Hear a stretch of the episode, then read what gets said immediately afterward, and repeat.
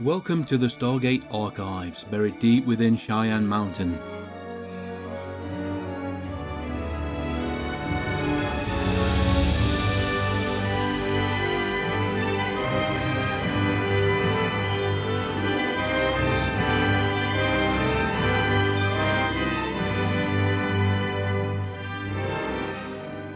Hi folks, Mike here.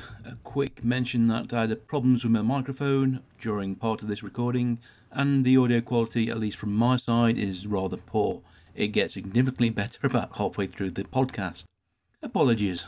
Hopefully, I've tidied it up a little bit and removed a lot of the echo and the tinniness, so it's even worse when you're listening to your own voice, believe me.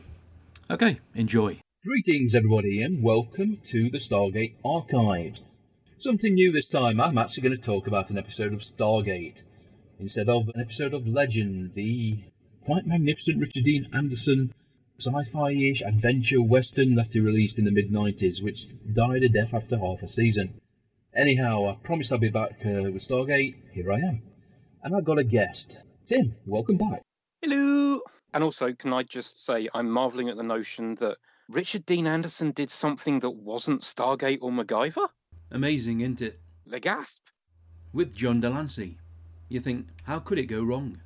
I mean, just that pedigree alone should have ensured at least a couple of full seasons. Yeah. Times were different back then. The American uh, viewing public were just not interested in a sci fi type western. How things changed, eh, Joss? Oh, too soon. Okay then, it is the guest's choice. What have you picked, Tim? I have gone for, you know, just going to preface this with there are a lot of options. I have gone with an episode from season five, which, to be honest, again, is pretty strong on candidates, but I've gone with Between Two Fires.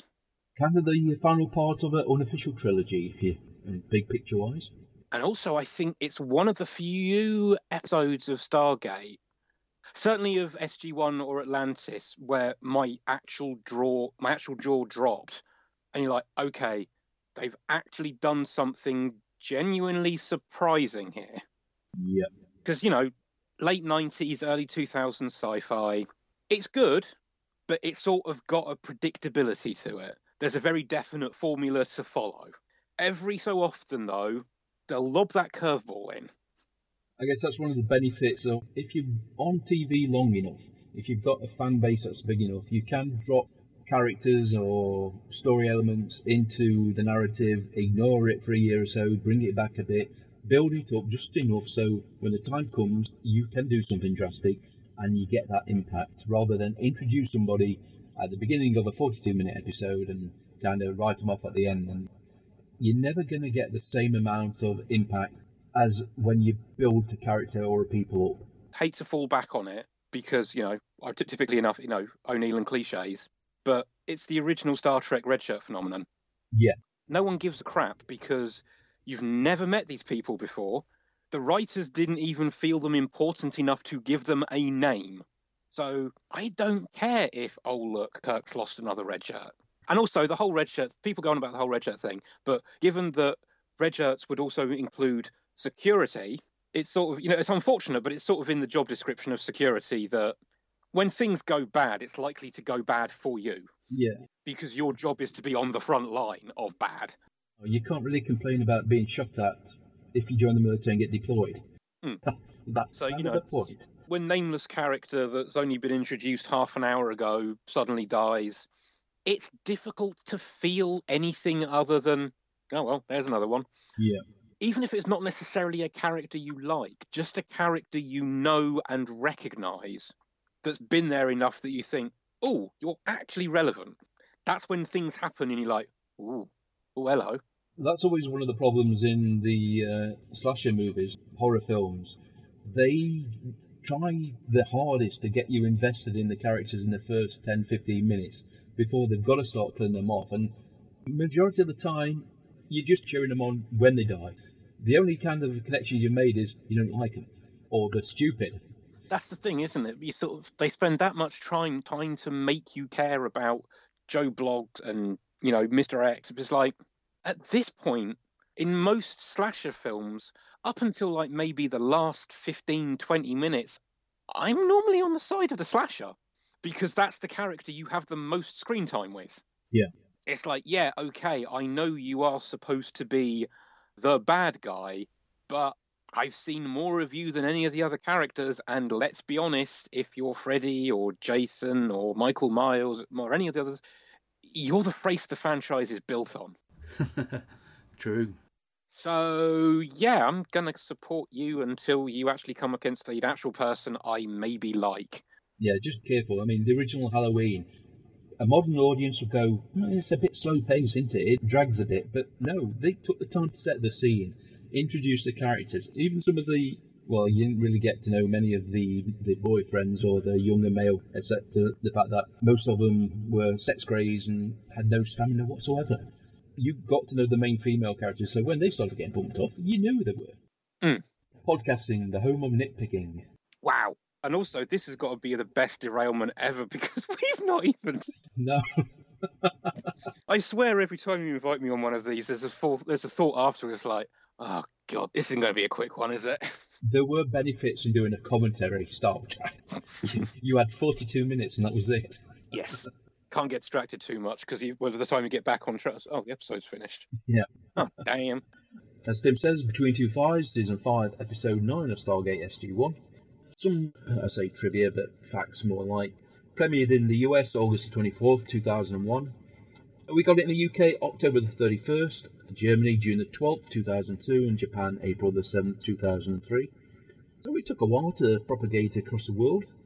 This episode was written by Ron Wilkerson.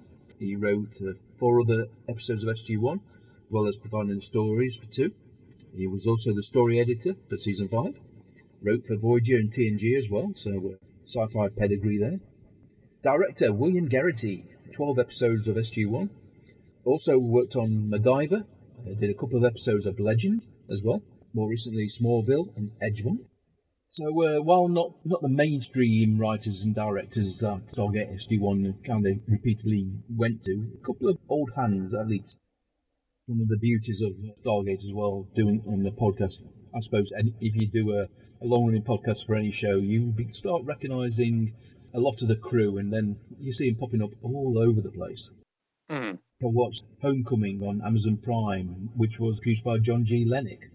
Very busy man in the Stargate franchise. Yep, that's that's de- definitely a name I recognise popping up in sort of opening titles. Yeah, I subscribe to the Hallmark channel on Amazon. You see so many people that you don't. Christmas movies, romance movies. The plots are interchangeable. They seriously, they are interchangeable. But the characters and some of the actors are good, so I keep paying my four pounds ninety nine a month. And to be honest, anything science fiction shot in Canada, Oh yeah, you're going to recognise a lot of people by name and by face. Right, Between Two Fires. And we open up with a previously seen from Pretense and Enigma. Which makes a lot of sense, really. Yes. The two episodes that featured the Tollan and particularly Narim. We get the courtyard of the Simon Fraser University, which has doubled for so many things in science fiction television. Well, I'll be honest, I was sort of looking at it today and I was thinking, you think I would remember them shooting SG1 in Milton Keynes? Yeah, there's a lot of concrete, a lot of angular architecture. This university is rather unique. We're in a courtyard. We see SG1. We're at Omoc's funeral. Omoc, originally played by Tobin Bell. One of those characters that was interesting because he came across very sour, very judgmental, awkward, didn't smile a lot. Which, again, I think is kind of the strength of the writing of Enigma. Because initially you think you know exactly where you're at. It's like, okay, so Narim is going to be the good guy alien of the week. Omoc is most definitely going to be the villain of the piece. Yeah. And then you get just a little bit further and you think, no, they're just doing good cop, bad cop. He's not actually the bad guy. He's just grumpy. And Narim is a bit naive, maybe, a bit more, obviously more open, more accepting, but I won't phrase it exactly the way I was, but let's be honest. For Enigma, Narim is not thinking with the big. yeah, fair enough. And, you know, he's, he's at death's door and he opens his eyes and there's Sam Carter looking down at you. I hell, I, I'm not saying I disagree with his choices. I'm just, you know, Fortunately, Stargate wasn't the usual run of the mill show, so when you get the appearance of a big cat, the jokes don't go along the pussy route, but more the Schrodinger's path. Yeah. Even in this today's climate, I can see many a CW show going down a totally different path. Yeah, they're, they're less worried about subtlety now, aren't they? Even now, though, you know, we don't get a Mrs. Slocombe anymore. I mean, that woman went on about a cat in so many things. hmm I've seen episodes of that, not the remake, the originals, and you just started thinking, oh god, no. Think, oh god. I think the funny thing about that, as the line is delivered, you can see the look on everyone's face, and you can tell the actors are thinking, "This is it. This is the last one they're going to let us get away with." After that, no, they're going to put the foot down, but nope. It was a different time. And if you haven't seen Are You Being Served, people, I'm sure there's clips on it on YouTube. It was a product of Britain in the seventies. what can we say? Oh dear. And there's still people that look back and think the good old days. You "Oh, yeah, right. It's one of those things. In hindsight, was it incredibly inappropriate? Is kind of a given. But at the same time, I think they are still watchable because the comedy isn't mean spirited. Yeah, it was never nasty. I can remember sitting down to watch some on the buses, and I could not watch it. It just grated me. I can remember watching it as a kid, but when I came to watch it again as an adult, I thought, no, this humour is not right. There is a nastiness, a level of sexism, racism to it that I just thought, no, this is wrong. Hmm. Right, another cracking diversion. Let's get back to Stargate SG-1. Yeah. Jack is rather surprised when he learns that Omar actually kind of respected him and the rest of uh, Stargate Command.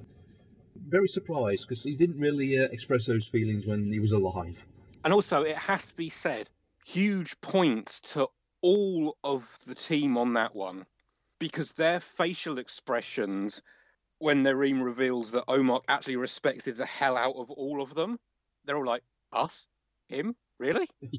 Yeah, he never really showed it very much, did he? No, no. Quite the opposite.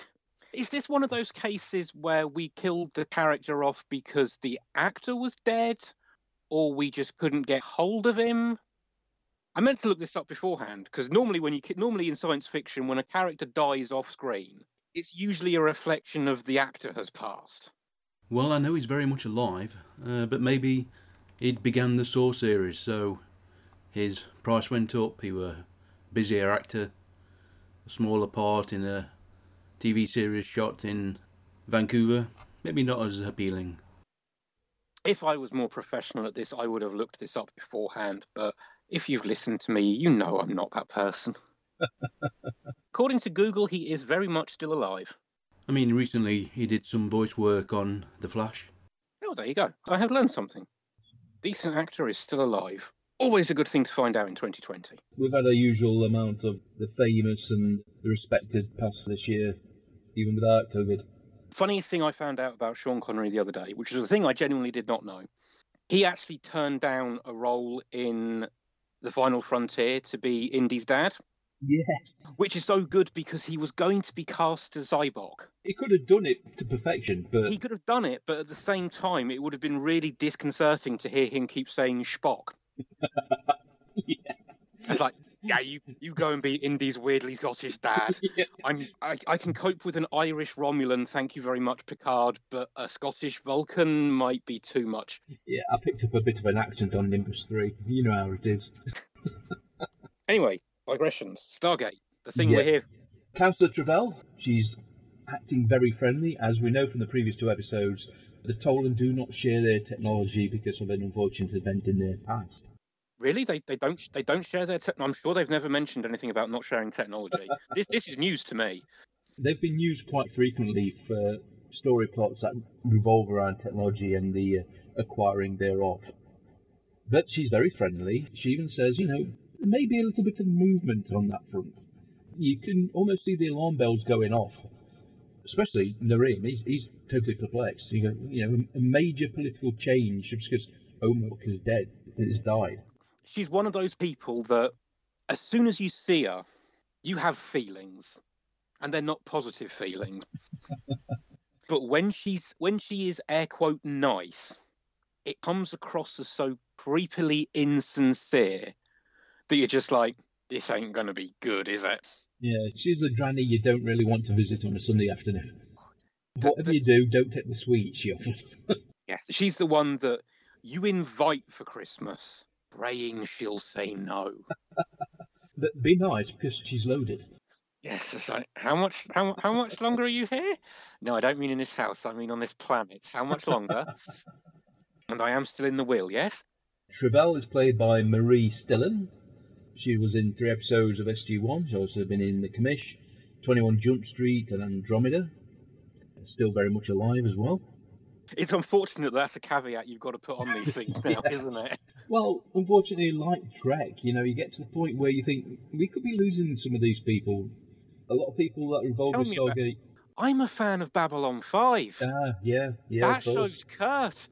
There will come a time when everybody involved in that has passed on, and it's all just, you know, the viewers remembering it, and then their hmm. children.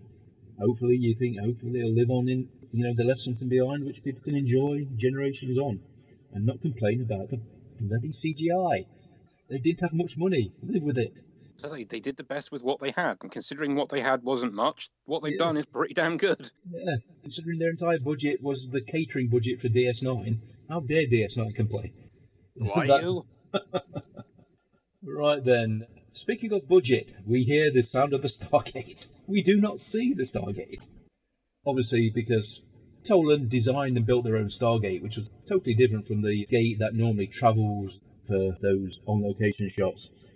So they were saving a bit of money just by having the sounds effects, and it, it works. We don't really need to see the Stargate all the time. I must say, especially as when we did get a glimpse of it in pretense, it just looked a bit naff. Yes, it, it was very spindly. Kind of looked like it was made out of C3 plastic, as I recall. And you're like, doesn't look very way more advanced than the Goa'uld, so obviously our version of a Stargate's going to be like. I mean, no, it's summed up when the fact O'Neill takes a look at it and goes, "Eh, ours is bigger." SG1 walked through the gate, off camera. And Narim approaches Sam, claps their hands.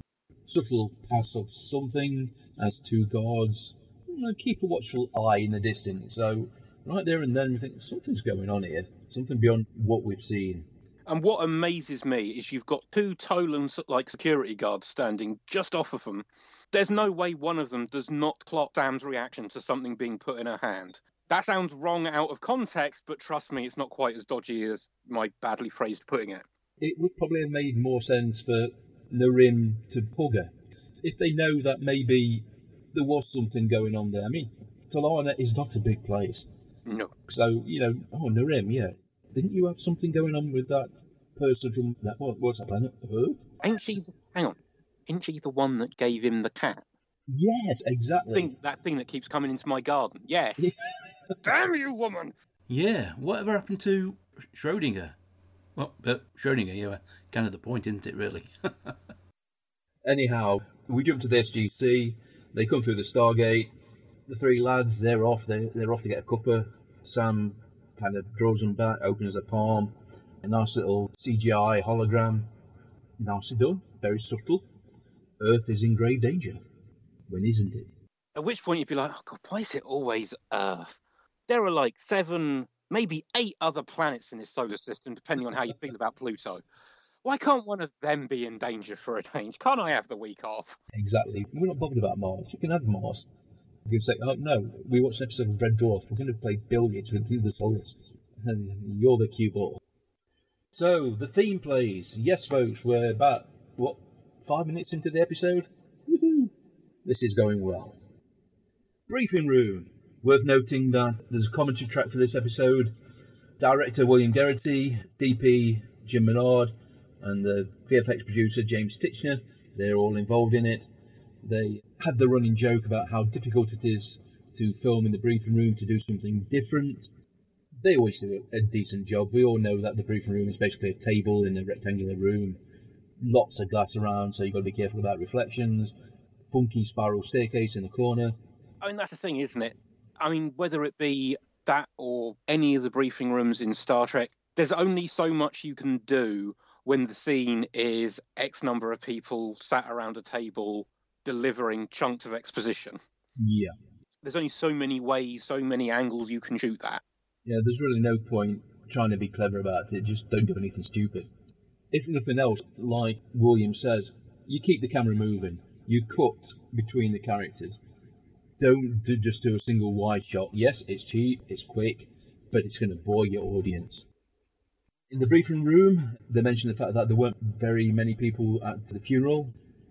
And of course, it was for Omar. I love the fact that the guys are not long dead and O'Neill's still taking shots. it's like, Jack, he's gone. You've won. yeah, you outlived him. so there will be a, quite a few briefing room scenes, so we'll jump straight back onto Lana. We get a map painting of the ion cannon, one of them. Titles come up, between two fires, and we jump into a very snazzy looking office. a lot of drapes, looks a bit, I suppose if you put a few pillars here, you'd say it looks a bit Roman. Base Romans. Yeah. Travell is there talking about discussions with the Tollan High Council, the Curia.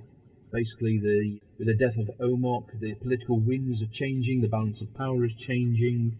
They're more open to trading resources, technology, trinium in particular. Don't you just love it when the one person that's being a stick in the mud and making things difficult dies? yes. it's also it's now going to be a golden age because so and so's dead. But we liked him, we respected him. But he's dead and gone.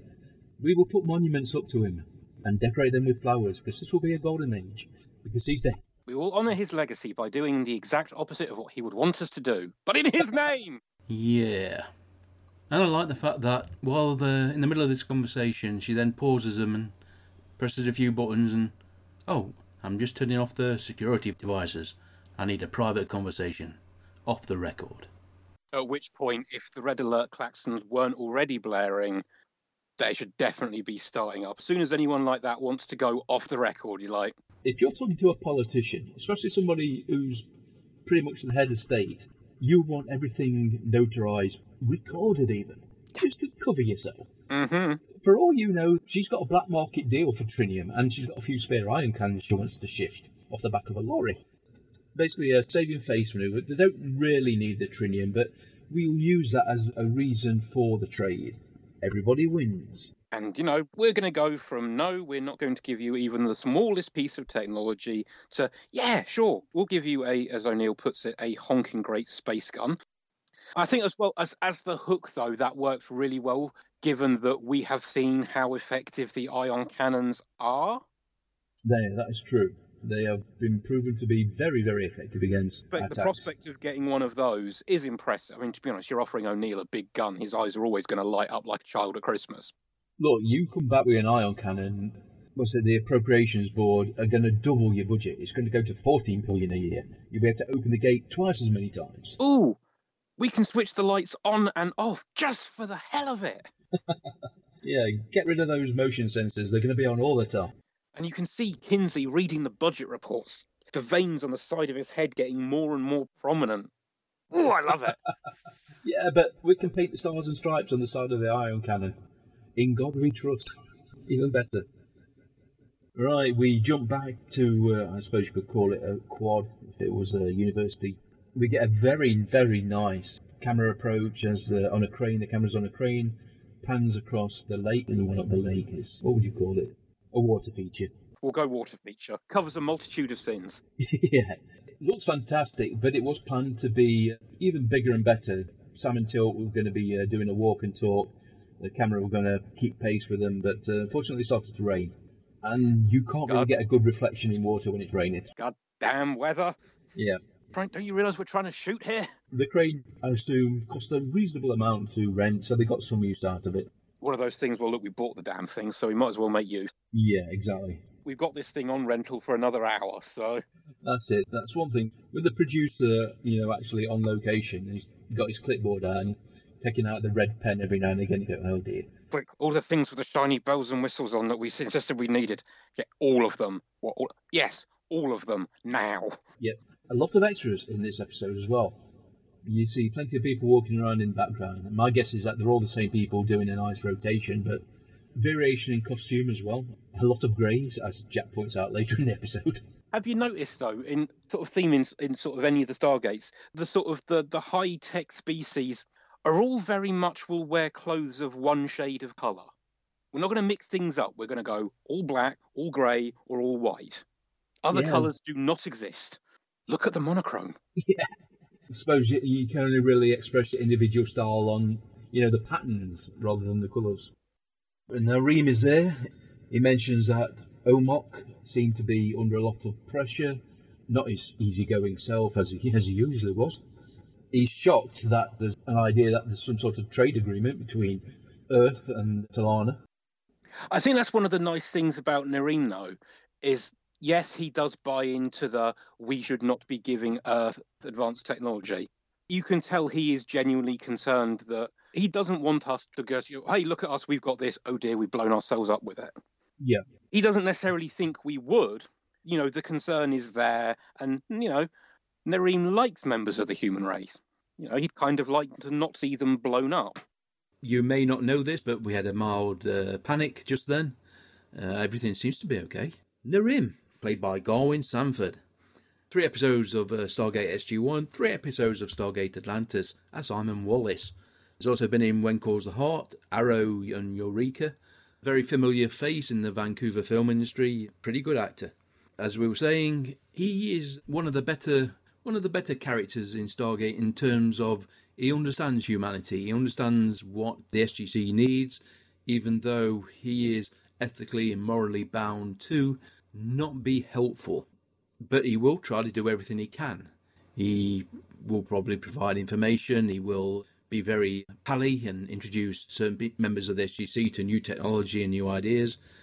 Although he does come across a little bit creepy later on in the episode. Yeah. Right, let's jump back to the briefing room. They're talking about the ion cannon.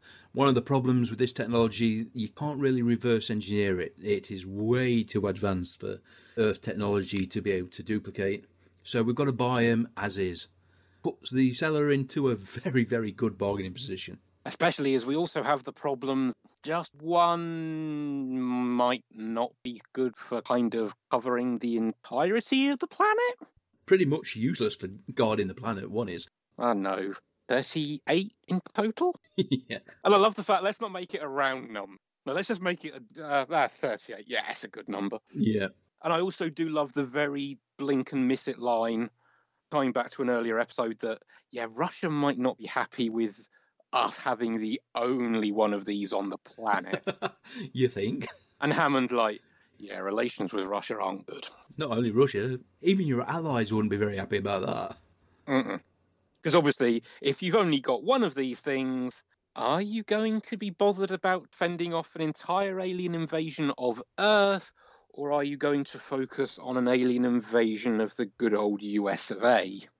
You want to get really worried and put it onto a satellite in orbit. Then Russia and China have got something to worry about. Anyhow, Jack and the general have a few words. Jack, of course, you know, yeah, I'm not really very good at this sort of thing, but, uh, you know, don't screw it up. And, oh, was it? These little chats always bring me great joy. See, that's one of the thing. That's one of the things that I love about RDA's portrayal of O'Neill. Is I love how he plays O'Neill as dumbing down. Whereas the fact you know O'Neill has to be more intelligent than he makes out. Yeah. I mean, obviously, obviously not Carter level intellect. You know, when the eyes glaze over when she's rambling, you know that's genuine. That's just too much science. But all of the rest of it, you think, no, you you you are a colonel. You have to be smarter than this. Not only that, he's during his during his time on the front lines, he probably planned missions. He had to react, you know, on his feet, limited resources. He had literally pull rabbits out of hats to get jobs done. On top of everything that he learnt in the military, you know, combat, weapons, machinery, all that sort of stuff. The bloke is clever. Granted, his diplomatic skills really aren't the best. He does tend to speak his mind a little bit too often. He's got a commanding officer who understands that and gives him a lot of leeway. But Jack plays the game as well. He knows the general is giving him an out if he needs it. Mm. So there's no question that he's going to try his best, but if he thinks it's a bit dodgy, he will run for the hills. As the general says, you know, this could be political infighting with the Tollan, and we'll be fine. Or we could be walking into, you really don't know, so just play it by ear. I trust you, Jack. Off you go. Which, again, though, I think is one of the great things in both the chemistry between the two actors, but also the way that the relationship between Hammond and O'Neill is written. It's Hammond does, Hammond knows Jack. He knows that he can send SG1 into this situation, and he knows that for all Jack will play the fool and might not be as subtle as some people, that works to his strength. And if there is something going on, he will pick up on it. If he doesn't pick up on it, you can be damn sure that one of the other three people with him will, and will make damn sure he is told what is going on. Yeah. Because otherwise, you would send ambassadors, or, you know, we know that in previous episodes that there are SG teams whose sole function is to basically play diplomat. You send one of those. The fact that you are still sending SG1, more especially Jack O'Neill, for all his unique diplomatic stylings, he's the one send. He might not be subtle, he might not be pretty, but guess what? Sometimes situations don't need subtle or pretty. It needs someone who will get the job done. Exactly. Yep. Right, back on Tollana. Narim intercepts SG1. Obviously, he's uh, he's looking into things a little bit more. He brings up the fact that every member of his people have uh, an embedded implant for health reasons, very high technology, uh, full monitoring. Any problems, within five minutes, medical professionals can be on the scene. My guess is that, barring catastrophic injury, people don't die of illnesses often on Tollana. Which makes the whole heart attack story suddenly seem a little bit more, um, shall we be say, shall we be kind and say dubious? Yeah. I mean, he's shocked that it took the paramedics 10 minutes to get there. Unheard of. I'd, I'd take 10 minutes. Yeah. now they are definitely putting question marks over the fate of Omoc. We're back into the office. They're going to be doing a little bit of horse trading, Jack and Daniel. Oh, you know, uh, one ion cannon, not very much. And Travell, yeah, we we talked about that. We've got an idea. Oh, what's that? More ion cannons. Oh, how many? Thirty? Eight? great writing, great delivery by the two of them. It's that initial hmm look on her face. And then rather than being followed with get the hell out of my office, it's like, okay, I'll, I'll take your request on. And you're like, excuse me, and you are? Yeah, far too easy. We've just walked into your office. We haven't told you we're going to offer you more trinium. We've asked you for an extra 37 of these giant space guns. And you're going to consider it? Yeah, when a deal sounds too good, there's a problem. really, there really is. Yeah, but I mean, uh, you know, it, it's trite to say it, but when something sounds too good to be true, it's too good to be true. You know, be afraid. Yeah, it's that simple. Right, so everything's looking on the surface good. We visit Narim's dwelling, his home, and we get a very uh, familiar voice greeting Alexa, or the Siri, if you would, of the Tollan people. And it ain't Majel Barrett. no, it's not. Creepy Narim obviously got a recording of Sam's voice from one of his many devices he showed her, and it is AI that controls all the entertainment systems, the heating, the communications, is Samantha's voice. Don't blame him. If you're going to have somebody whispering things in your ear, why not have the person that you find attractive? No problem with that. But obviously, you must have known she'd have been visiting at some point, so yeah, maybe. You know she's on the planet. Yeah. Maybe reset it to factory settings for just a little while. Yeah. But what gets me is when Sam's like, "Is that my voice?" and Narim's like, "Was hoping you wouldn't notice." Yeah. Doesn't it sound different to you? No, no. what gets me though is that Teal'c says nothing. He just stands there being Teal'c. And normally that's the moment where Teal'c would, Teal'c would maybe be the one to actually break that initial silence and say, Isn't that. And then it's like, Yeah, yeah, yeah, yeah, all right. It's, it's, it's Sam's voice. I'm a, I'm a giant space perv. Leave me alone. We're investigating different wrongdoing. We'll come back to this hopefully never, but definitely not now. Yeah. They could have pushed that a bit further than they did, but we got a nice reaction from Sam, and I think that was enough for it. Narim reveals a bit more of his research and points out that, at least in his memory, there's not been a recorded murder amongst his people. Potential for uh, Omoc being uh, murdered, a political motivated killing, obviously raises some concerns. He has access to the public records, and public records are indeed public. Every level of Tollan government is recorded and released to the public. There are no secrets. Well, in theory, there are no secrets. Read between the lines. there are secrets, and they will be big secrets. Yes, sometimes there's that much information available, you don't know when something's been overlooked or misplaced or cut out. The more transparent people are in science fiction, the more you know there is some deep, dark secret festering somewhere. Yeah, it's al- almost like you say you're going to learn more if you've got a government or society that is very secretive, but you've got that function in place where you can gain access to something if you jump through enough hoops. Even some of the most brutal and fascist states love their paperwork. Oh, yeah. And in fact, lots of Nazis after the war really regretted keeping good records.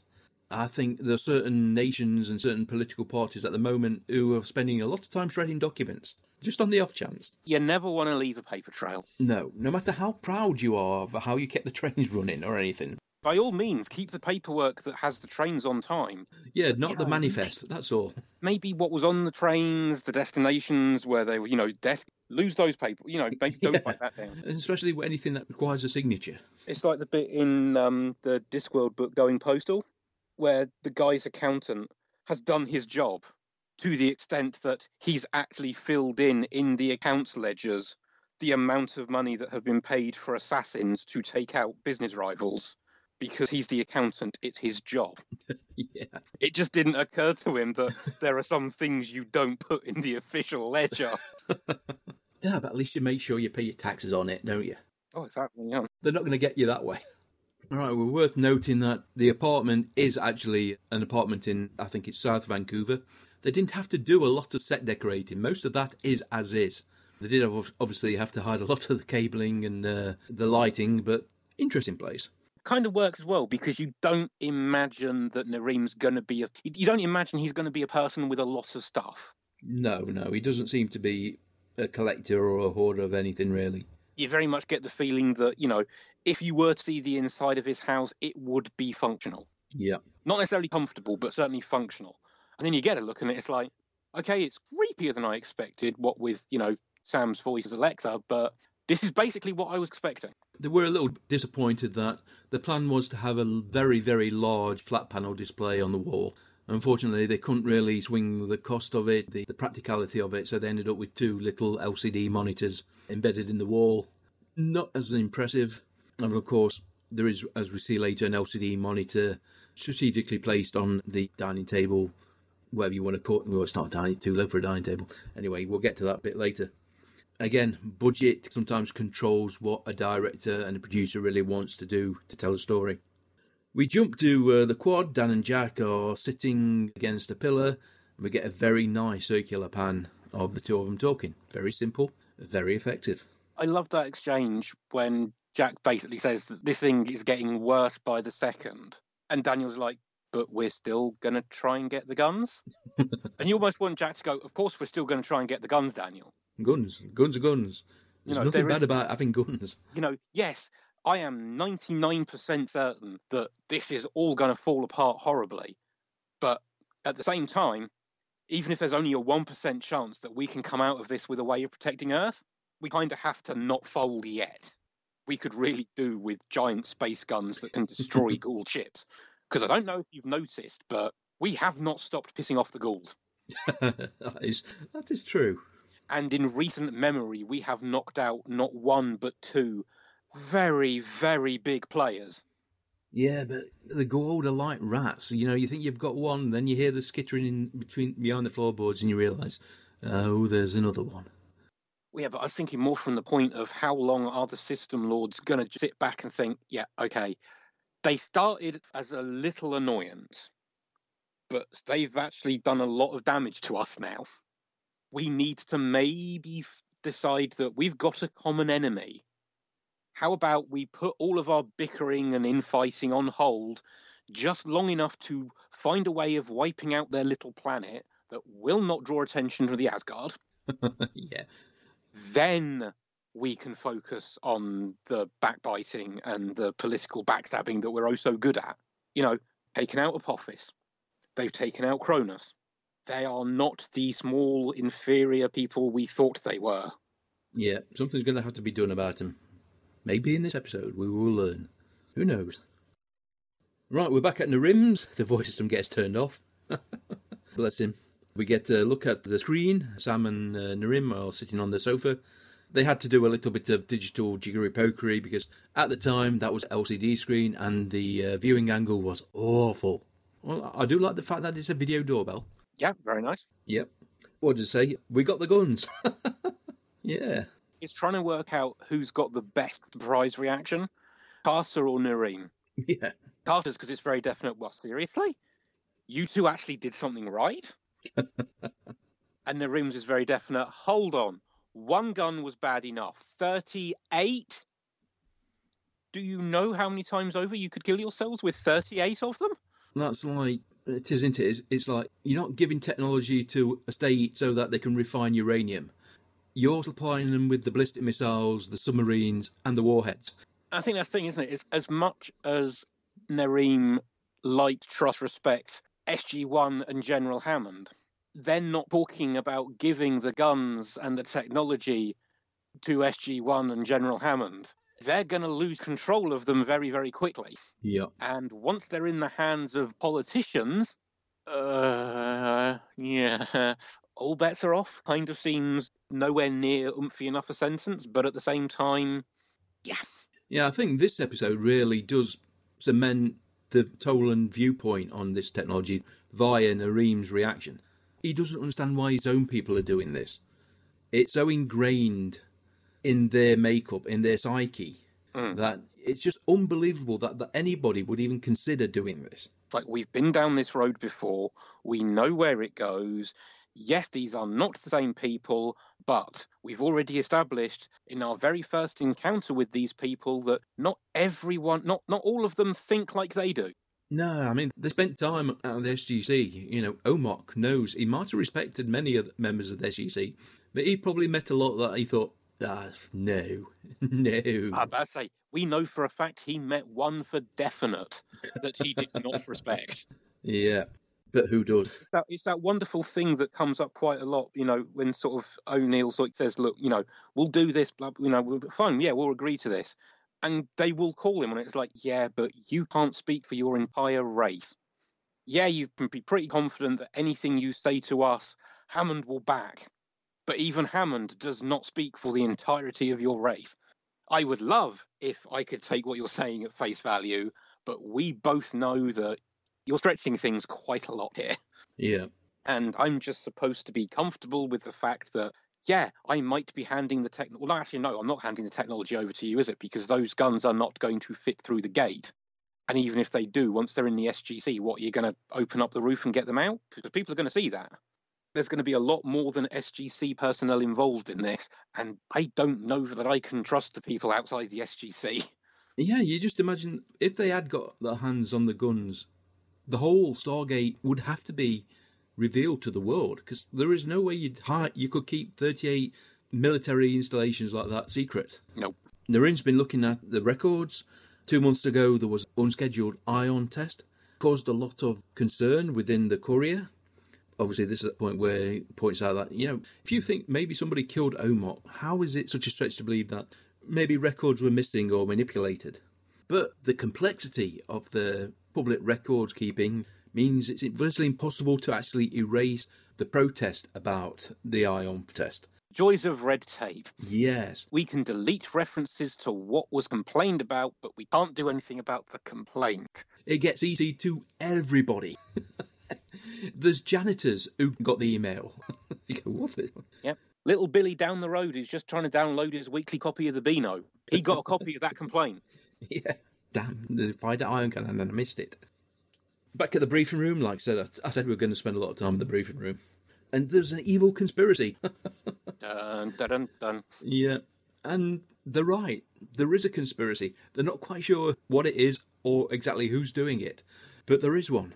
And they take a reasonable action. The Tollan want trinium. We can give them trinium. We can also mark it with an isotope and then look, we're humans. We're not that good at refining this. You know, take this. You can refine it that little bit better if you need it. But until Which then, as well, you've got to really love because that's very definite. They think we're inbred hits. yeah, So let's play that card because it's only going to confirm to them what they think they already know. yeah, And also, let's be honest, this is very much one way traffic information wise. They don't need to ask why we want giant, great big space guns capable of blowing up alien ships. Kind of speaks for itself. The Tollan have been very, very vague about what they actually want to do with the trinium. So, you know, maybe a little bit of trust but verify would be a good thing. Yeah. We're back at Narim's. They bring Narim up to speed.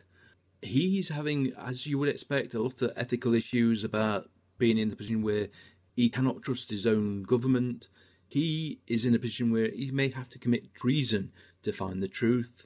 You could argue that he, is doing the it's the old whistleblower problem. You know, someone can come out and reveal the truth and be 100% right. They're doing the right thing, but their life is going to be ruined regardless. Even if everybody agrees you did the right thing, but oh no, we're not hiring you. No, no. I love the way as well with you've got because you've got you've got this instance and one a little bit later with sort of they're struggling with their ethics. And I love the fact that you've got two very different approaches from Jack in dealing with this situation. The first one in this one, a little bit more subtle, where it just basically says, Look, we are where we are because you came to us. I get that you're struggling, but you put us on this path. So, you know, yeah, okay, maybe we've maybe us tagging the trinium you didn't see coming, but you started us on this road that's led to this, to this, to this. Kinda can't back out now. You got us here, so let us do what us. Yeah. And when we get to it, we'll get to the, the less subtle but somehow more Jack O'Neill approach. Yes. At this point, the only way they're going to get the information they need is access Travell's office. That's going to be an issue. But fortunately, the HR and security personnel of the Curia are a little bit uh, sloppy when it comes to revoking dead people's personal access codes.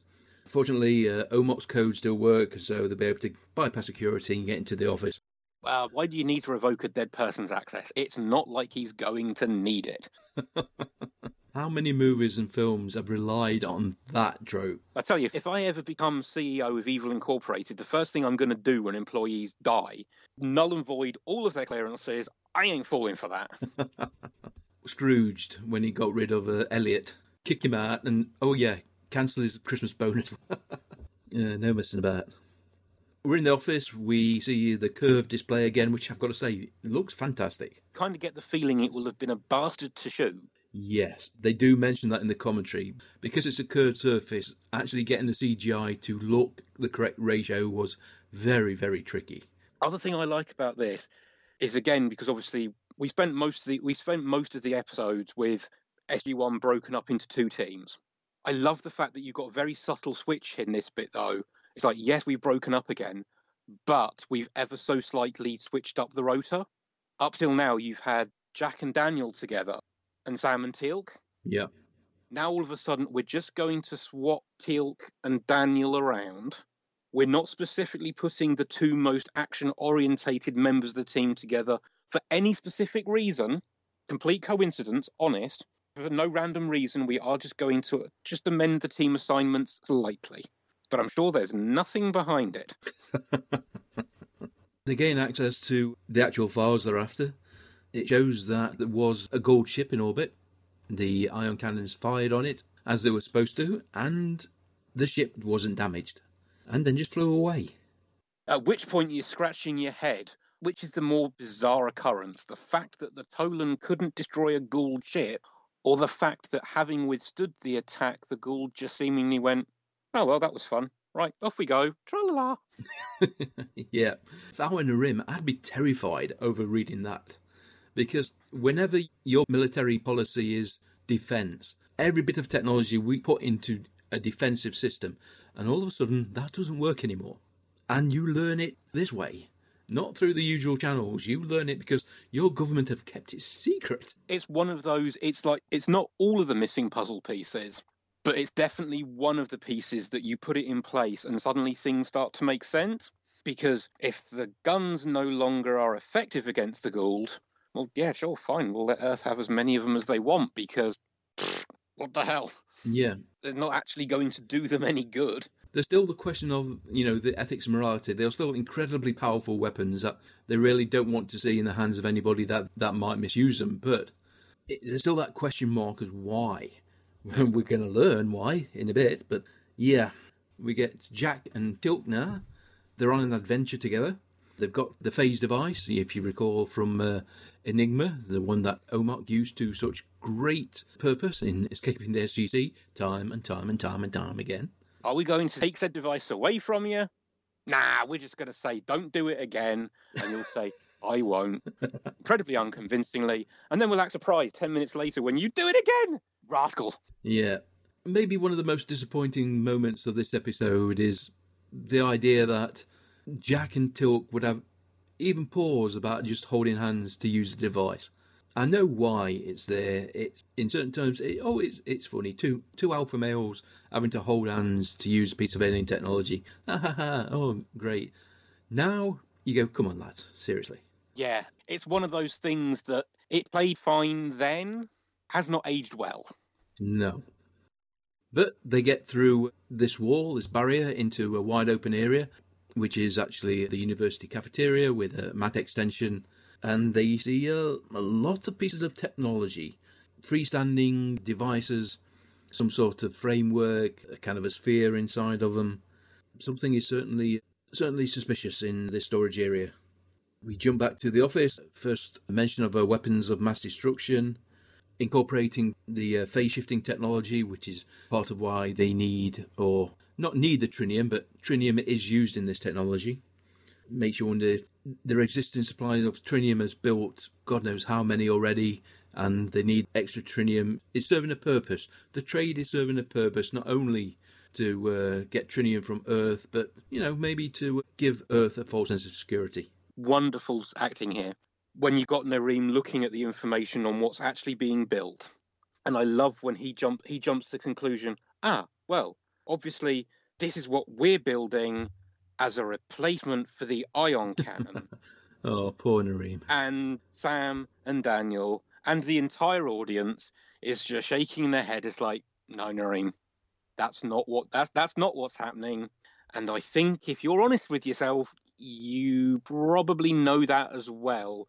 You're just really not you're just so uncomfortable with the prospect that trying to ignore it is the is the preferable option.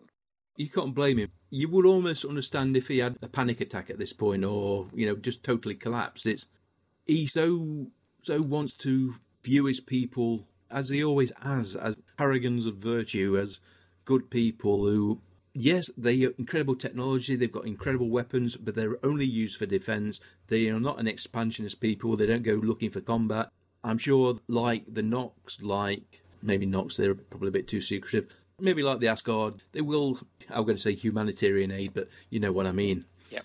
They will go out of their way to help people if they can. This is destroying his whole worldview. Yeah. And it's going to get worse. It's going to get worse so quickly. Oh, yes. Because in comes Travell with the armed security guards, and I basically wrote in the notes, which I will bleep out, fuck me, it's Tanith. oh dear. Of course it's Tanith. Of course it's a Goa'uld. And, you know, in that fine SG1 tradition, of course it's a Goa'uld that we thought slash hoped was dead. Yep. And he just stands there, his fancy outfit, smug look on his face, charming, polite. Ugh. And don't you just want to hit him until he stops moving? The thing I love about this reveal as well is while it's surprising, at the same time it shouldn't be. Because they more or less told us that he was alive at the beginning of the season when the Tok'ra come to Earth and say, look, planet exploded, fleet was destroyed, but we did detect a launch before that. Yeah. Now, normally you'd think, okay, that would be Apophis, but we know it wasn't Apophis because Apophis is off in wherever the hell they got sent to.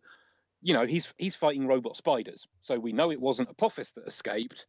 But your brain doesn't quite register that. Oh, it must have been Tanith Yeah. until you then see Tanith again, and then you're like, they telegraphed this right at the beginning, and still managed to knock you for six with it. That's impressive. I know Peter Wingfield, the name. I know him from Highlander. So even though his name pops up in the opening credits, you think sometimes you really do wish they wouldn't do that. See, that's the thing, and that is a misstep because I'm fairly certain as well in the Jolinar memory two parter, when the cliffhanger is, oh, look, here's Apophis, he's not dead after all, surprise. I'm fairly certain they put Peter Williams on the end credits. They occasionally have done, yeah. I think they've got to get some sort of special dispensation from the, the union, haven't they? Something like that. Ah. Because there are certain things they have to do by contract wise and everything they have to meet, otherwise, the union is going to come down on them. It's like everything. It's like editors, writers, you know, if you write so much of a script, you've got to get billing, even if you maybe only ended up, you know, actually putting in two or three lines. If you, if it's above a certain threshold, you get billing as a writer. Yeah, I'd, I'd forgotten the joys of that. Because otherwise, if you recognise the name, then you're sort of head scratching and you're like, okay. Worth mentioning now, though, that Peter Wingfield, who he still occasionally pops up in an acting role, but the last few years he's been studying medicine. Currently at Cedars Sinai, wait for it, cardiothoracic anesthesi- anesthesiologist. That is what he is currently training. That's a little bit of a jump from playing a guy with a snake in his head. Yes. But you've got to admire anybody that has a career, then goes and does something that is infinitely more complicated, infinitely more demanding. You know, being an actor working 16 hours on set for four or five days a week just to produce a 42 minute piece of television that people will watch and maybe forget until the following week. But committing yourself to becoming a doctor, it's a level of well, you've got you've got to respect him. You you really well, do. Absolutely, and to be honest, you know, beyond anything else, anyone in the current climate that is working in any way, shape, or form connected to any kind of healthcare service, hats off to you because, damn, I wouldn't want to be doing it. No. Yeah, another diversion, folks. Which, fortunately, really, you think about it, Jack is the diversion because he walks into Narim's home, big as life. Anybody here? Anybody here? And the gods leap out, only to be taken out by Teal'c. It has to be said, when O'Neill is anywhere, he's not the quietest of sort of personalities. no. But when he walks into a room loudly, it's like, surely the security guards knew that they were looking for two people. yeah. You'd be like, okay, there's one of them. Yep, you're almost one of them say, right, Bob, you know, Wait, don't jump out straight away. Wait till you see two. wait two. for it. Wait No, Bob. for it. oh, damn, he's gone for it. I better not leave him out there. Although you could have done. He said, well, he shot Bob and then I got him. But it has to be said, it works out perfectly for Jack and Teal'c because if they needed further evidence that something is definitely not right, armed guards at Narim's house is probably going to clinch it for them. Yeah, you pretty much know, oh, they're onto us now. no more messing about. At least they're going to learn the truth now, at least. You know, they get taken. I think we get a little bit more sort of Goa'uld gloating. Yeah, we do, don't we? Because he explains why he's still alive. Oh yeah, and you've also got the reference, haven't you? Because it's where the first line of Tanith still isn't out for himself. He's still playing second fiddle to another Goa'uld. Oh, yes, he's got a master. Very Star Wars. I love that two-hander. Apparently, the Goa'uld he serves has no name, and then, oh, he has a name. The light of you are just forbidden to know it. I was like, You go, come on, Tanith. We were doing this five years ago. Get up to speed, would you? You were treating us this way back then. Where are those? Where are those Goa'uld? Oh, yeah, they're dead, aren't they? They're dead. Yeah, the arrogance never really goes away with the the system lords or their uh, the second in commands, the little minions.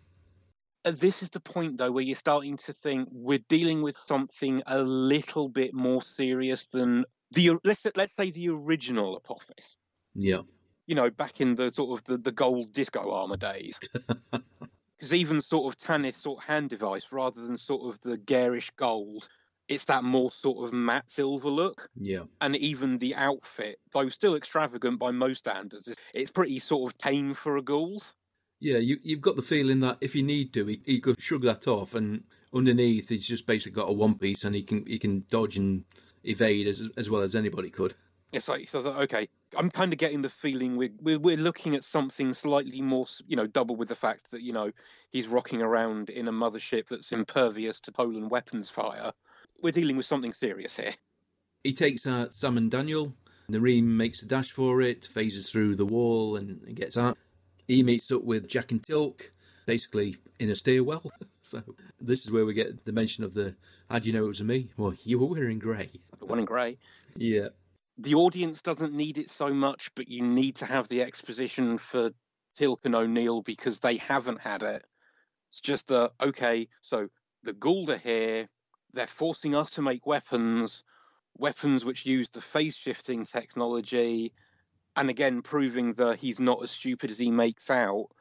It's Jack that connects the dots. It's like so weapons that could go through, say, an iris. Yep. Yeah, well done. You're building weapons to kill us. Thanks, Narim. Now's the part you're really not going to like. Please help us. and this is where we get the slightly less subtle but somehow more Jack approach to Narim's ethics. You know, obviously, Narim does not want to exterminate Earth. Aforementioned, he respects us and he actually likes some of us as well but if he helped, he's basically painting a target on his own people. And you know, he did have the very sort of puffed up chest moment with Travell, where he's sort of saying, "Well, you can't work with the Goa'uld. We would rather fight and die than work for the Goa'uld." And she's like, "Yeah, it's easy to say that when you're not the one who's got to make the decision." An ethical dilemma. We all know how we would like to respond, but deep down, we know that's probably not yeah. how we would respond. I love the fact that Narim is humble enough that he realizes, yeah, okay, it's not so easy when you're the one that's got to make the decision. And then you just get Jack, like, Narim, will you get your head out of your ass? We're here. My people, none of us deserve what's happening. You can't wipe out Earth. You know what's right, and you know, you know, you know this is the right choice because it's not easy you know, it's that age old, the right decision's never going to be the easy one. No, especially in this sort of situation. The consequences are going to be dire. If he gives it any thought, he knows that his people are in a place now where they are going to be subservient to the Goa'uld as long as they're useful. First moment they even balk at it, they will be wiped out. Exactly. So at worst, Narim is probably just speeding that up. It's a pity they didn't have any more colony worlds. You'd think in the galaxy that they live in now that maybe maybe having one or two worlds that are off the beaten track, off the Stargate network, might be a, a reasonable idea. Especially as this isn't the original Tollan homeworld. Yeah, it, it's not the first time they've had to relocate. Have we not learned the lesson about keeping all of one's eggs in one basket? Apparently not. Right, so Tanith again, he's kind of putting the pressure on Travell. They're going to meet the first delivery deadline. Obviously, now he's uh, added an amendment to the agreement. What's that Darth Vader phrase? I was thinking the exact thing. I've modified the agreement phrase. Yeah. modify it again. Exactly. Yes. He, he wants a demonstration now. He wants one of the weapons sent to the SGC to well, depending upon how powerful this weapon is, it could do a good big chunk of damage to the Earth. I think that's the genius of the plan, though, isn't it? It doesn't need to take out half a continent. It just needs to take out the SGC. Yeah. Because at this point, the SGC is basically the problem. We don't have a Prometheus yet. We don't even really have the X302. We've got those annoying four or five people teams that just keep running around, making us look stupid. Yeah. One tiny, tiny little bomb. Oh, look, our problem has gone. Yeah. Yeah, granted, we're using a comparative nuclear weapon to destroy an anthill, but they're really annoying ants when you're on a picnic. Mm-hmm. I love it as well when you've got you try and have a little bit of sort of the ethical dilemma with Travell, with that. Oh, you know what we we didn't. And Carter, I love it. Carter just takes her off at the ankles. Like no, you knew exactly what you were doing. You just didn't expect to be the one that had to pull the trigger. Yes, and that makes a huge amount of difference. You can fool yourself if the blood isn't on your hands. We can look at our world now, and you can see the reports of what happens in countries across the globe, whether they be Western democracies or third world dictatorships, and we know tens of thousands of people dying every day through consequences we could easily, easily combat, but we don't see it. It's not in front of us. So we don't even have to think about it, so nothing gets done. And again, it's that age old, yeah, even if you weren't the one pulling the trigger, You've made bombs for the Goa'uld. What did you think they were going to do with them? Oh, look, we've sold military supplies to Saudi Arabia. Oh, they've killed a thousand civilians on a raid with our bombs. Never mind, we didn't do it. Yeah, we didn't push the we didn't push No. the big red button. No, our- our hands are clean, and ethically and morally, no, they're not, but legally they are. That's the world we live in, unfortunately. Anyhow, Teal'c and Jack, they uh, they're back at uh, the weapon storage. They're looking to see if they can do anything about it. Unfortunately, they get jumped by a hell of a lot of security guards, and they get taken to uh, Travell's office. which automatically you would have thought is reuniting the entirety of SG1 really the smartest play here? Yes, it's like G-Force. You know, when they're all separate, they're not a problem really, but bring them together. SG-1, all in the same place, as you say. Narim isn't though. Where's Narim? But it's slightly odd because according to this, Narim's he, he's with us. Like- ah, yes. and I love Travell's shock. She's going to try to play the how you know that's totally you can't do that. But it's like, excuse me, bitch, bombs for the Goa'uld, murdering your own people to cover it up, and you're gonna quibble that Narim has removed his health implant. I like the fact that earlier one of the guards actually questioned the idea of using this, that system to track people. Mm. And it makes you wonder if, obviously, that sounds like he's not aware of what's going on behind the scenes. He's just doing his job as Travell tells him to. Even though in that scene. Travell is standing in front of the guy while Tanith is at, at her desk. yeah, thinking, hey, who's he? Uh, don't worry about it. He's not dressed. No, seriously, He's not he? dressed in grey. He's not one of us. I've never seen those colours before. We find out what Narim's been up to when one of the ion cannons uh, rear lines brings its muzzle rather in a downward sloping angle. And you think, hey, this ain't going Like, be you know, good. it's like you ain't going to shake out many spaceships like that. No. And it opens up on the weapon storage depot, which is remarkably close to uh, the main building complex for my liking. Yeah, and at the same time, I'm sat there thinking there was supposed to be a lot of those in that building. Yeah. Wasn't all that big a bang? I suppose you could argue that, like nuclear weapons, you can pretty much make sure a nuclear weapon won't go off without actually detonating it. You know, the support structure of the weapon itself, the cores of the weapons are still there. They just haven't got any of the phase shifting technology anymore. So, in essence, they're just a big bomb. Because otherwise, I was sat there thinking, well, the Tollan were probably going to get their ass handed to them by the Goa'uld anyway, because I don't think the Goa'uld are going to be happy with that kind of explosive yield. I was like, that's not. You Yeah. ain't giving them the good stuff, have you? Yeah, yeah, that's a, that's a good point. You know, thinking, well, we can do that already. What are we buying them from these people for? Yeah, a shudder goes through the building. The extras don't notice a damn thing. The building goes off behind them, but none of them move. Might have been useful if the director says, "Fall to the ground, quick." maybe a memo went round to Lana. Sort of look, the humans are here. There might be some weirdness. Just just run with it. It'll be fine. Yeah. It's just them, But what you do, don't stand there looking at them as they walk by. That'll just make them nervous. especially the, the big guy with the don't don't just don't don't don't, don't stare. the next part of this office scene, there's a part that I really like, and there's a there's a part that just grates on me slightly. The part I really like is when Travell realizes that game over, she's lost. It's basically just get out of Dodge now, run away, and take everyone with me. The part that grates me slightly is as they're running out, O'Neill very glibly is like, "Hey, where you going?" Know what's about to happen here, Jack. Maybe you want to dial the levity down just a couple of notches. You know what's about to happen, and you know it ain't going to be good. Yeah. If Tanith is on that planet, is ha'tak or He didn't. Odds are he did not get here via Stargate. yeah, And if he didn't get here by Stargate, he probably came in something with a lot of firepower. and of course SG-1, they've got no idea what's in orbit because they came through the gate. Exactly. There could be there could be one mothership up there, or to be fair, the planet could be surrounded. yes. Although at this point, as the episode has proven, doesn't really matter. All it now takes is one mothership because the Tollan can't do squat. The ion cannons, it's going to be like throwing rocks. And to be honest, Narim has actually now destroyed all of the weapons they might have actually been able to use to defend themselves.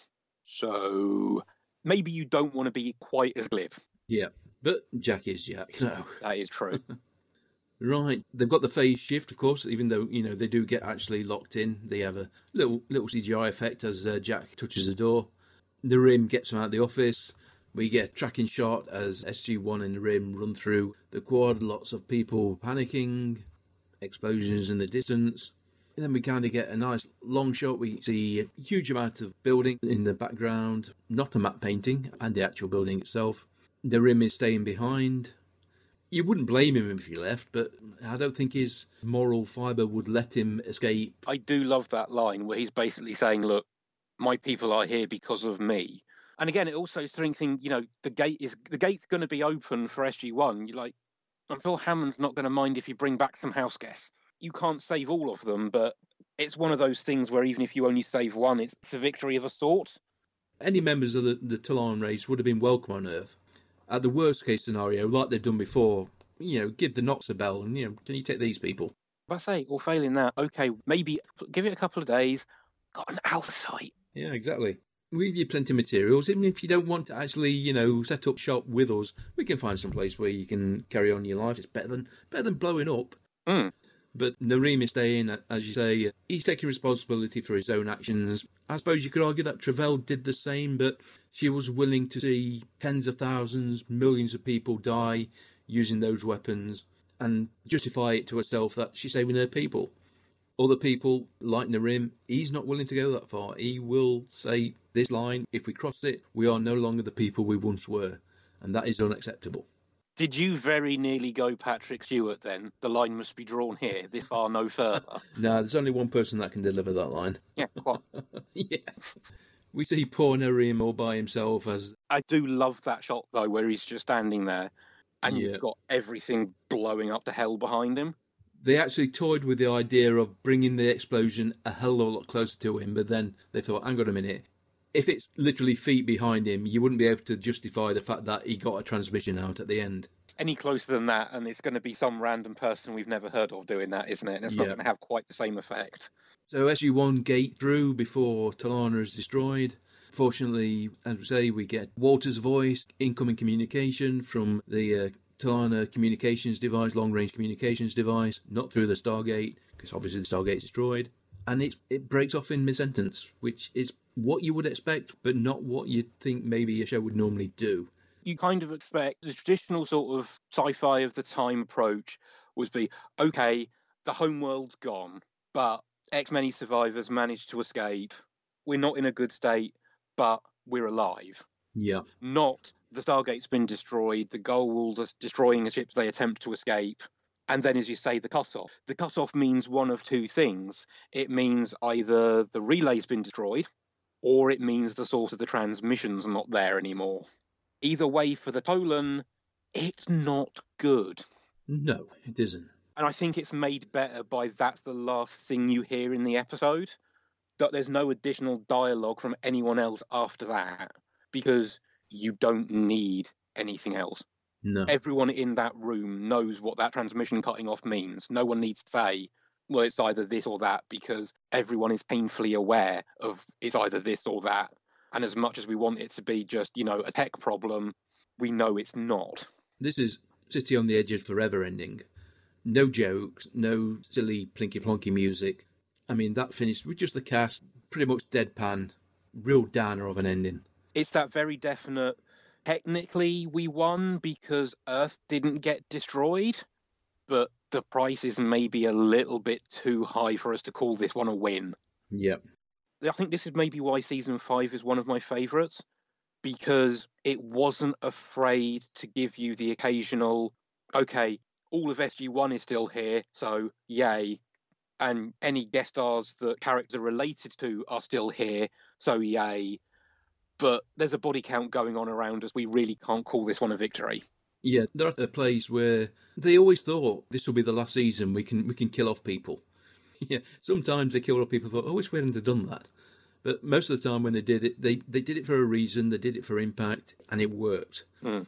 Narim and the Tollan served a purpose. They weren't a cornerstone of the Stargate mythology, not as much as the Nox were or the Asgard, but they were an offshoot of uh, humanity. They were far more advanced they were, in many ways, as a society, much better than anything that the Earth had. But their technology failed them through other people's technology.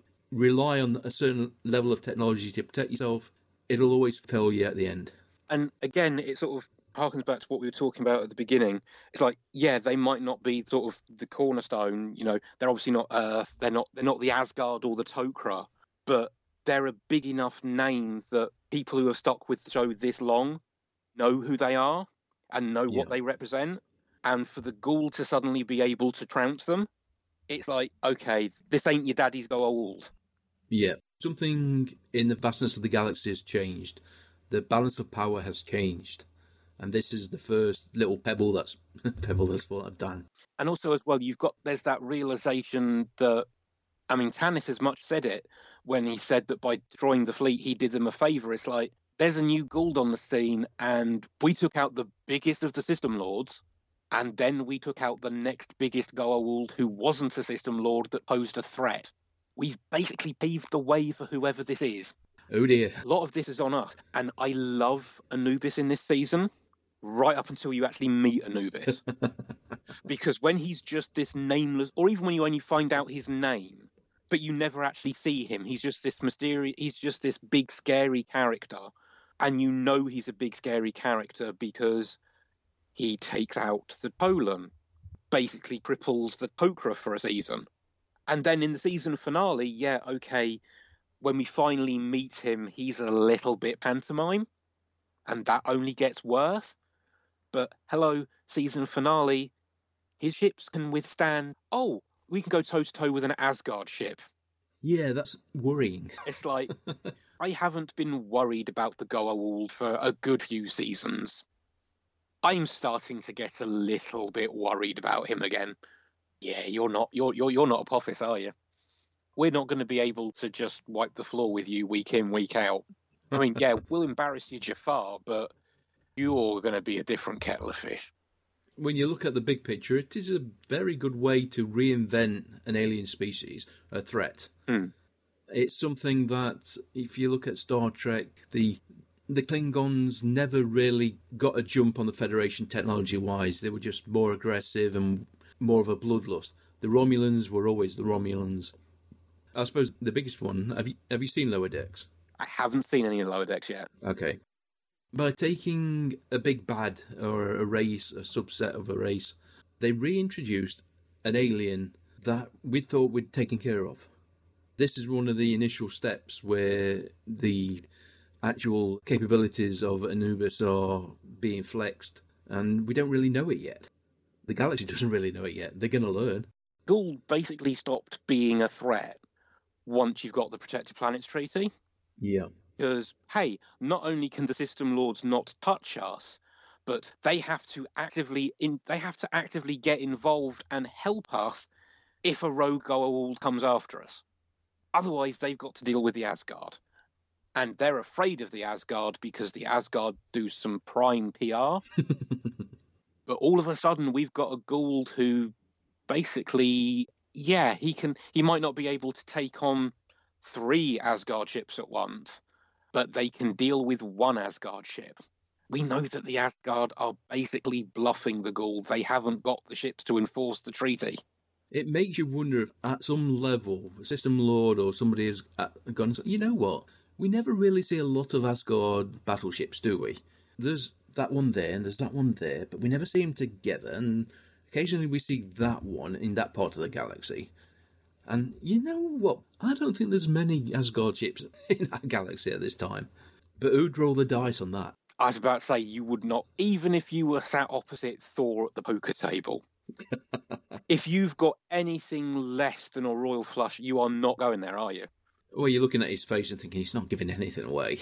So that's why I really like Anubis to start with, because even though he wasn't referenced that often, when he did something, he did something. Like you've got, we've wiped out the Tolan. That's one potential ally gone. Crippled the Tok'ra. Yeah, Tok'ra are probably going to need us at the moment a hell of a lot more than we need them. And then, as I say, we can, can go one on one against the Asgard. Um, space just got scary, folks and then as I say, they just ruin it by actually having. I think my problem with Anubis is the whole kind of glowy face shield look. Yeah. I mean, it would have been. A, I mean, to be honest, however they did it would have been a cop out. But if you'd just gone with It's the Goa'uld in a big scary cloak and hood. Yes, okay, we played that card with Sokar, but given that we only actually saw Sokar in two episodes and then we blew him up, have the whole kind of just I've got a glowy thing. It's like, mm. and then when you literally have him basically turn up to literally go, ha now I shall destroy you. You know it's bad when McKay is taking the piss out. you got to say that George Lucas really struck gold when he introduced Darth Vader to the world. Mm-hmm. He's a big guy dressed in black, and you think, well, it's not a far far cry from a cowl and a cloak. He acted perfectly normal. He walked in, looked around. He didn't choose. He didn't choose the scenery, did he? No. He, worst case, he lifted somebody off by the neck of the feet. Talk. Oh well, never mind. you know, it's so it was so indifferent, mm-hmm. and that was incredible, terrifying thing about it. He was indifferent to anybody around him. This is what I am here to do. This is what I am going to do. How many of you survive this is entirely down to how many of you decide to be dicks. Yeah. You I'll be all right. don't get in my way. I won't Yeah. get in yours. You do you, I'll do me. You know, almost like you're making me do this. I don't want to do this, but you're making me do this. Oh, he's dead.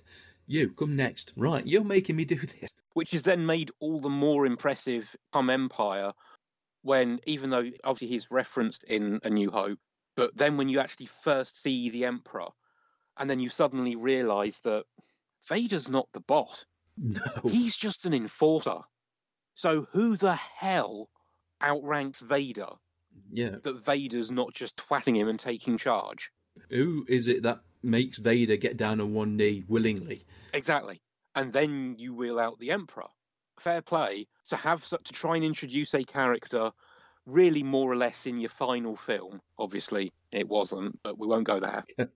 to then introduce someone as the ultimate big bad, someone that we're supposed to believe that Vader is subservient to, and you've got to convince us of this in one film. And then when we first see him, he is literally an old man on a walking stick yes. you sit there and you think, George, George, George, you've I appreciate what you've tried to do, but you've failed. And then you suddenly realise that, oh no, he really hasn't. Because the Emperor is all manner of badass.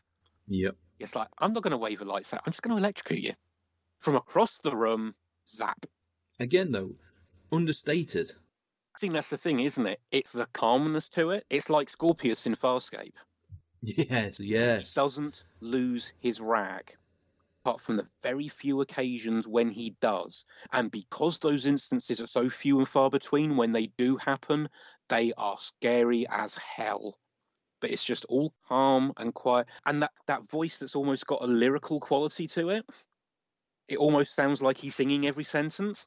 I've got to watch Farscape again. I have I did more sort of the last few weeks than normal, but Farscape falls into the category of me like B five. I can't Yeah. really just watch an episode here and there. I can't watch one I have to episode of it. start at the No. beginning and plow through. Every now and again, I, I put an episode of House on, but Farscape, Babylon 5, even Stargate, I don't really want, unless it's for the podcast, I don't want to watch just one episode.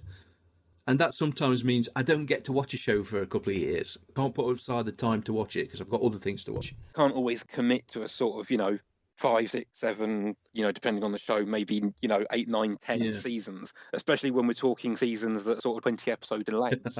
yeah. you know, if we're talking six episode seasons, it's not such a stretch anymore. But you know, back in the day of 20, 22 episode seasons, it's, that's a commitment. Yeah. That is a lot of television. hmm Okay then, folks, it's getting on a bit now. Time really does fly sometimes when you're recording a podcast. Especially when you've got someone with you who doesn't require a lot to get distracted. I mean, I'm very much that I'll be in the middle of talking. It's like, oh, something shiny. Yeah, exactly. Squirrel. Okay, then, folks, that was Between Two Fires. Pretty good episode. As I said at the start, part of an unofficial Tollan trilogy. Might be worth watching all three back to back. Then again, might not. Why not watch the whole series again? We know a lot of people do. You see that on Twitter timeline. They finish watching Stargate, so what do they do? They start again. Tim, thank you very much for joining me and picking an excellent episode. Thank you for having me and putting up with, well, me. Last time you were here, you were thinking about coming back into podcasting. Nothing has uh, appeared, but you are playing D&D. I see that on your Twitter. Yeah, to varying degrees of success. Okay, so you know, quick quick digression, but well, hey, I have two characters. I have a dwarf that my die seem to like. Yeah, I recently made a tabaxi that my dice hate to the point that on the first session with her, I think I threw like three critical fails. Yep. It's now got to the point where even my DM is taking the piss about how cursed the character is. he deliberately lowers the skill checks, and I still don't clear them. It's like she'll like normally I would say this needs to be a 15. Tim, for you, I will make it a 10, and I'm still lucky. If I, I'm still lucky if I get a four. That's not good. But it's stupid. They're the exact same dice that I use when I play the dwarf. yeah. You get the occasional bad roll because that's just the nature of things. The Baxi, she is my problem second child. You know, I had the first one and everything was smooth sailing. I didn't understand what all the other parents were complaining about. My child's saint. What the hell? Oh, four. Yeah, sure. I'll have another one. And this one's Satan. But still fun. Oh, still fun, yeah. Because to be honest, it's kind of entertaining that I've got a character. who's, you know, she's a humanoid cat. She's supposed to be the definition of elegance and grace and finesse, Yeah. and she trips over her own feet more often than not. It's like, mm, yeah. I sort of in the gifts when I sort of going live, I use gifts of Patra or Cheetara. I'd be better off using Snarf. that bad. less elegant but far more accurate. The plan was originally to do more on the podcasting thing, but then this little thing called 2020 happened. Yes. Plans had to change when the person that you podcast with kind of has to work around we can record when I've only got one child present. When you've got like a three month stint when all three children are present, 24 hours of every day is kind of priorities. Okay, then, folks, I'll do a wrap up offline. If you want to get in touch with us, you can find us at stargatearchives.com. Contact us via email, stargatearchives at gmail.com. We are, of course, on Facebook and Tumblr, also on Twitter at The Gatecast. If you want to listen directly, you can find us listed on Apple Podcast, TuneIn, Podbay, Stitcher, and Amazon Music. You'll also find RSS feeds that you can manually put into any podcatcher on our website. And of course, if you do listen to us and the podcatcher has a review or rating system, we'd appreciate any feedback. Thank you, everybody, for listening during my year long journey into Legend. We're back doing Stargate now. Hopefully, I'll have a, a few more guests on over the next few months. I've got some time off over, over Christmas, so hopefully, I'll get a couple of extra people on during then. Uh, okay, then, folks, thank you very much for joining us. Tim, pleasure as always. Again, thank you for having me. Take care, everybody. I've been Mike. Bye. Bye bye.